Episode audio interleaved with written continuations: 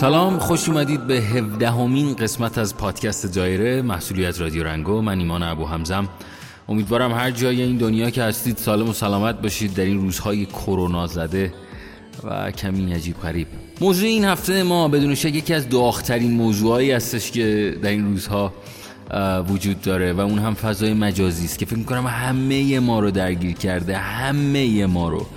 خود من بارها بارها شده که می‌خواستم برم این اینستاگرام پاک کنم بره مثلا واسه یه آدمی مثل من که کارم رادیو پادکست و اینجور چیزاست که فقط میرم پشت میکروفون برای شما حرف می‌زنم و کار می‌سازم کلا از همون اولی که این اینستاگرام اومد من خیلی باهاش حال نمی‌کردم. نمی‌دونم چرا واقعیت. اصلا کلا باهاش حال نمی‌کنم ولی مجبورم. یعنی تو بعضی موقع یه آدمایی مثل من مثلا گاهی مجبوریم که از این فضا استفاده بکنیم. البته خب کمکایی هم کرده و بدون شک خیلی کمکای زیادی هم کرده اما در کل هر کسی نظرش راجع به این فضای مجازی متفاوته. واقعا شده. بارها و بارها خواستم که اینستاگرام کاملا حذف بکنم بعد دوباره چیزی اومده قلقلک داده نکن آقا این کار فلان. حالا یا اینستاگرام یا تلگرام یا توییتر فرقی نمی‌کنه. این هفته اومدیم که نظرات شما رو بشنویم. تعدادشون زیاده به این نتیجه رسیدم که اونایی که یه تعدادی از اون نظراتی که یه ذره پخته تر بود کامل تر بود اونا رو قرار بدم. این شما و این هفدهمین قسمت از پادکست دایره.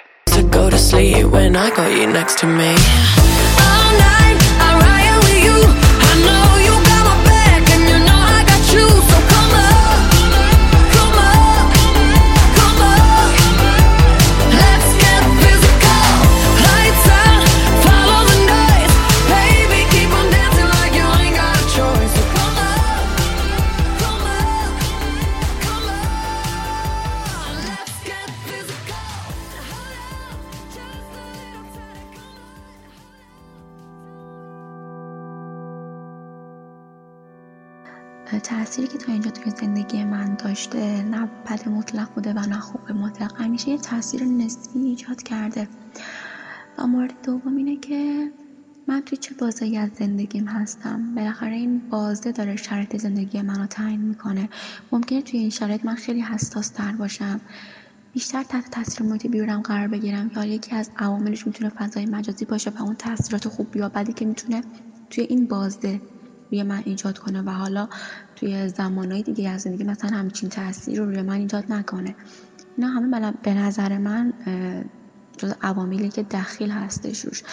و یه تجربه خیلی شخصی اینه که دیدم دقدقهایی که واقعا داره مجازی واسه من ایجاد می‌کنه. شاید من ذره توی دنیای واقعی باشون روبرو نباشم. این شد که حدود یک سال فعالیت هم از اینستاگرام کامل کنسل کردم. سلام اسم من آتناس. تلگرام که من اصلا زیاد باهاش سر و کاری نداشتم. از اولم فقط در حد پی ام بود اما این از اونجایی که هیچ چیزی نمی‌تونه تو زندگی من تاثیر منفی بذاره این استا تاثیر منفی که نتونسته هیچ وقت بذاره و تاثیر مثبتشم این بود که با یه سری پیجایی آشنا شدم بعد از بعد یه گذشته خیلی تلخم یه سری پیجا رو به معرفی کردن که تونستم خیلی به خودم بیام خودم رو خیلی بهتر بشناسم. همین. سلام سجاد هستم. راجع به تاثیرات مثبتی که از فضای مجازی مخصوصا اینستاگرام گرفتم می‌تونم به گسترش دایره ارتباطات اشاره کنم. مخصوصا توی شهر خودمون با افرادی که خیلی نمی‌تونستم به صورت حضوری هم صحبت بشم تونستم از طریق این فضای مجازی وارد صحبت بشم و یک سری روابطی رو حالا چه دور و نزدیک تشکیل بدم. اما به قدری که از آدم وقت می‌گیره و انرژی می‌گیره نمی‌دونم باید نماد تصمیم بگیره که چی نیازشه واقعا. اگه انقدر نیاز داره که این ارتباطات داشته باشه بعد این وقت هم به جون بخره. و راجب تلگرام هم تاثیرات مثبت چیز یک چیز سرگرمی برای من معمولا که خیلی هم روتینه. یعنی تو روزمره استفاده می‌کنم زیاد ازش. صرف نظر از مارکتی که توی اینستاگرام رو افتاده و صرف نظر از اینکه به نظر من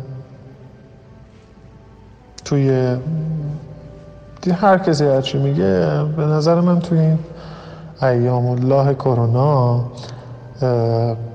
حداقل مردم رو یکم سرگرم کرده مردم از تجربیاتشون تو خونه کارهای تندی که انجام میدن اقداماتی به اشتراک می‌ذارن. یکی آشپزی یکی خوانندگی یکی نوازندگی یکی تن کارهای کلیپ و تنز. حتی اونایی که من می‌دونم مثلا دنبال این چیزا نبودن یعنی اینقدر این تو خونه بودن و اینها.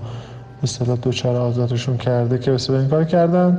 مثلا باعث شادی شدن. یه سری هم که خب حالا با بیرون رفتنشون باعث شادی اینایی که تو خونه شدن از طریق مسخره کردن شده. همین. مرسی. درود به تمام دوستان عزیزم در پادکست دایره. سارا هستم.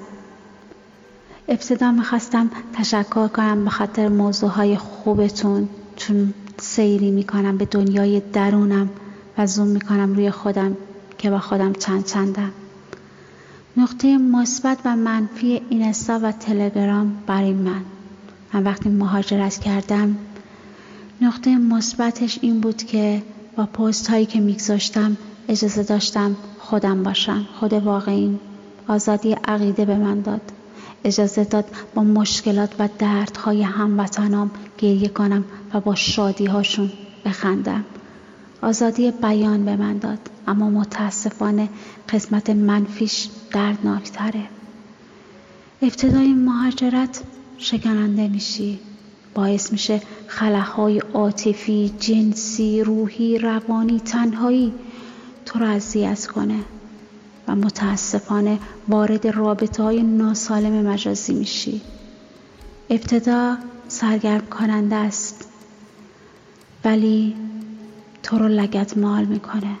تو رو له می‌کنه. می‌دونید چرا؟ چون تو تمام باورها و اعتقادات تو زیر پا گذاشتی. و خود واقعی نیستی. تو رو وارد بازی می‌کنه که بازنده ای. البته خب بعد یه مدت به خودت میای و می‌خوای خودتو جمع کنی درد می‌کشی. ترک وابستگی درد داره. ترک وابستگی به کنار باید برای بازیابی روح و روانم هم کاری می‌کردم. درد کشیدم. تجربه بدی کردم. خواستم شما تجربهش نکنید. زیاد حرف زدم ببخشید. دوستتون دارم. به خاطر گفتنشم ازتون اجازه نمی‌خوام. سلام همایون هستم راجع به فضای مجازی این که بگم تمام ما انسان ها الان بخوایم یا نخواهیم درگیر این فضای مجازی هستیم. حالا نحوه استفاده از فضای مجازی مهمه اینکه ما چقدر وقتمون رو صرف فضای مجازی هم می‌کنیم مهمه. اینستاگرام خیلی فضای خوبیه برای دسترسی به اطلاعاتی که لازم داریم. حالا همیشه نمی‌تونیم استناد قرار بدیم بر این داستان که هر چیزی که توی اینستاگرام وجود داره کاملا درسته و فکت های دقیقی توش وجود داره.